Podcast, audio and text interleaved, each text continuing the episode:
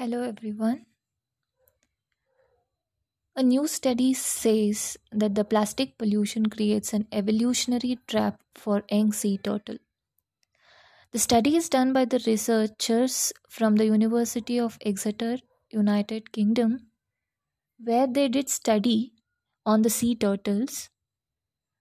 The sea turtles, around 121 sea turtles from five of the world's seven species, that is green, loggerhead, hawksbill, olive ridley, and flatback. All these turtle, they found plastic inside the juvenile turtles along both the east and the west coast of Australia.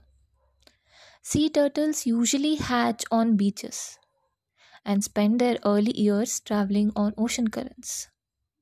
But now these ocean currents contain large quantities of plastics. Many young turtles are swallowing these plastics as they have no specialized diet.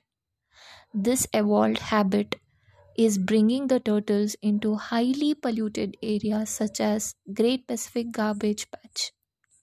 Juvenile sea turtles, which is up to 50 centimeters, eat plastic fragments up to about 5 mm to 10 mm in length.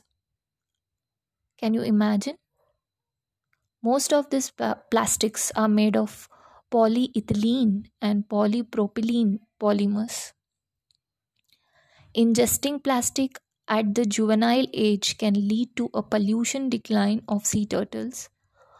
This was actually warned by the researchers. If it continues, then our turtles are in danger.